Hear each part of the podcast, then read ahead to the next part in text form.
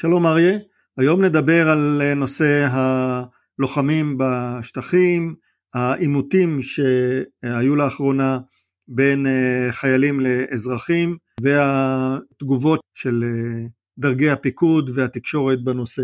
אז אה, כולנו מכירים את הסיפור, חברון כבר שבוע שני של עימותים בין חיילים ואנשי מג"ב ששומרים ומאבטחים את אזור מערת המכפלה והיישוב היהודי.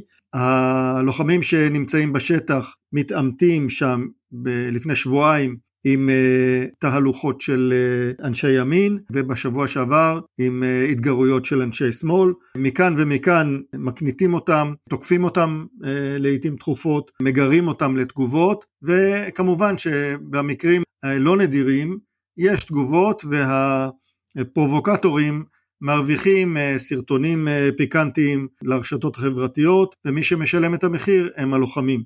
אז בעקבות אחד הסרטונים הפיקנטיים האלה, אה, לוחם גבעתי נשלח לעשרה ימי מחבוש ועל ההחלטה הזאת של המג"ד שלו קמה סערה תקשורתית שהכניסה את כל גבעתי לאנדרלמוסיה של תגובות ו- וביקורת ו- ועימותים מיותרים לחלוטין שאנחנו לא יכולים אפילו לחשוב לאן הם עלולים להגיע. כן, אני, אה, אני מסכים איתך, אבל דעתי הרבה יותר נחושה בעניין הזה. לדעתי, שני דברים. ראשית, לא צריך לתת לחיילים לעשות פעולות שיטור בשטחים. צריך לגייס חיילי חובה, למשמר הגבול, לתת להם סמכויות של שוטר, יש יותר מדי חיילים בבסיסים, אתה רואה אותם באזור המרכז, באזור של כמה בסיסים, שותים קפה בבוקר בבתי קפה באזור, יש עודף של חיילים, אין מה לעשות איתם, תגייס אותם למג"ב, תקים כמה פלוגות מג"ב, והם צריכים להיות אלה שישמרו על, על הסדר בשטחים. זה דבר ראשון. דבר שני, אירוע כזה כמו שהיה, סמכותו המלאה של המג"ד לשפוט את החייל ולעשות איתו מה, ש... מה שהוא רוצה.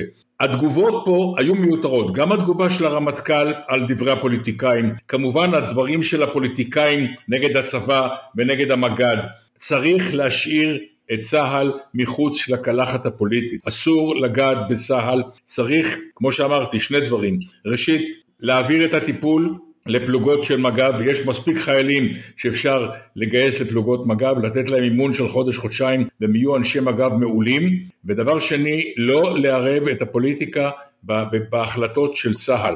אוי ואבוי לנו שפה כל צד עכשיו במפה הפוליטית, בקלחת הפוליטית הזאת, כשאין ממשלה וגם אחרי שתהיה ממשלה, כל אחד ישתלח במג"ד או במח"ט או, או ברמטכ"ל או במפקד חיל. אסור שזה יקרה. לישראל יש מספיק בעיות ביטחוניות קיומיות מאשר לתת לפוליטיקאים בכל מיני דרגים אה, לנצל את האירועים האלה בשטחים כדי לנגח את צה"ל. לכן אני חושב שצריך להיות פה שינוי מהותי, אני מקווה שהממשלה החדשה תבין את המצב הזה ותעשה שינוי, שינוי שמתבקש כבר הרבה שנים ולא נעשה עד היום. נושא נוסף שאנחנו חייבים לתת עליו את הדעת הוא נושא הסמכויות שיש לאנשי הביטחון שנמצאים באזורים האלה.